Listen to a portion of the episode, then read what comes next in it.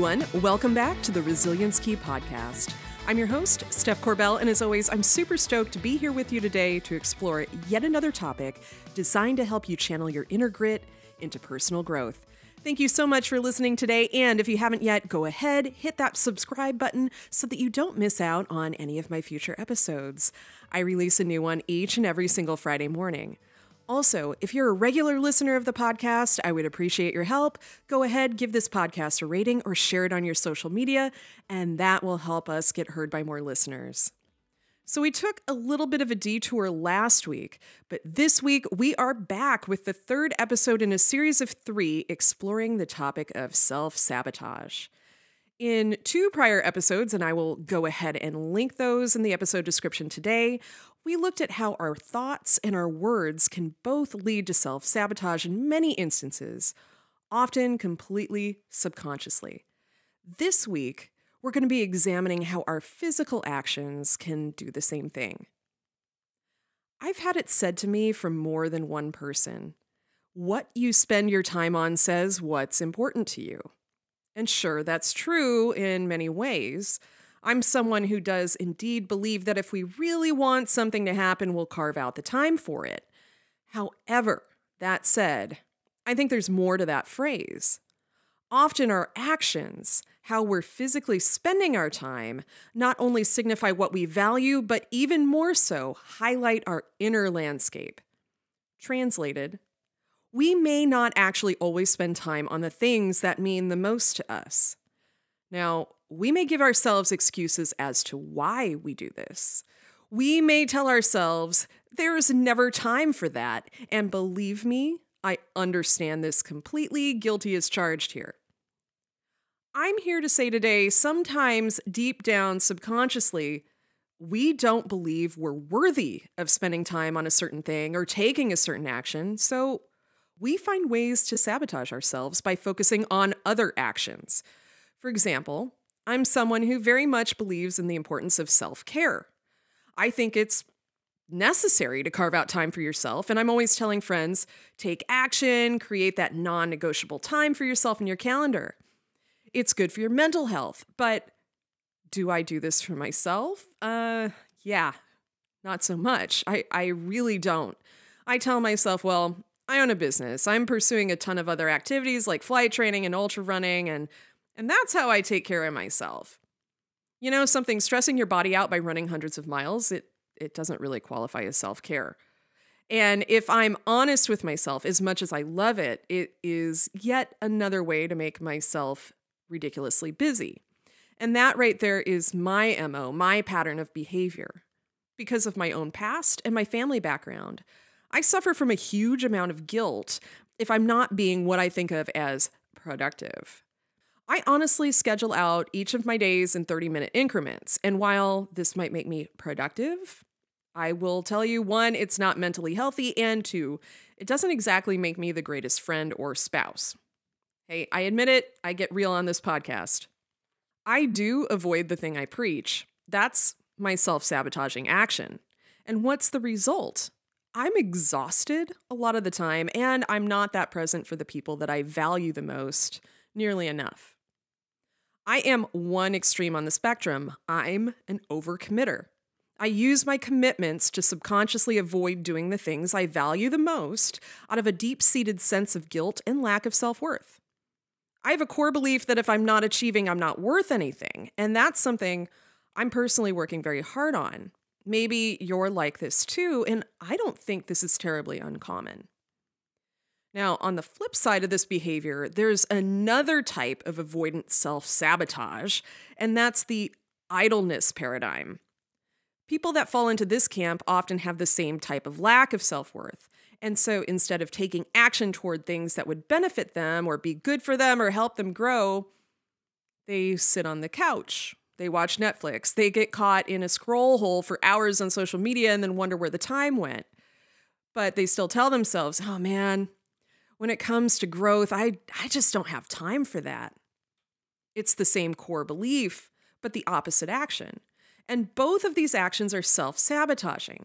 They keep us from living to our potential and they keep us stuck in a state of perpetual inertia, either constantly moving or never even able to get started.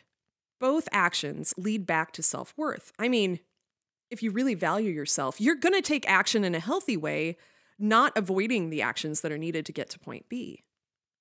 So, if you are feeling stuck, ask yourself Am I putting unnecessary obstacles in my way, maybe through overcommitting or idleness? Am I setting up a laundry list of tasks so I can avoid taking charge? Or am I languishing away, never even getting started? What camp do you fall in? Now, I believe most of us exist on a spectrum in this way. And you know, we all have scars and traumas to different degrees, and those are all real and valid to us. Those scars and traumas affect our sense of self worth, and I've I've got a great episode on that you should check out if you haven't yet. I will link that one as well in the episode description.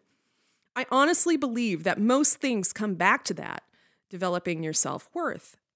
And for the remainder of this episode, let's take a look at some ways we can get unstuck in how we take action toward goals or progress. First, identify where you fall on the bell curve. Are you someone who overcommits or simply doesn't start? Ask yourself, where does this behavior come from? In my case, I learned my overcommitting behavior from my mom, rest in peace. My mom was a childhood trauma survivor, and she didn't exactly have the best marriage. She went through a lot in her life, and she was a conflicted person in a lot of ways. I knew her well, and I knew she never really did any of the things in her life that she wanted to do.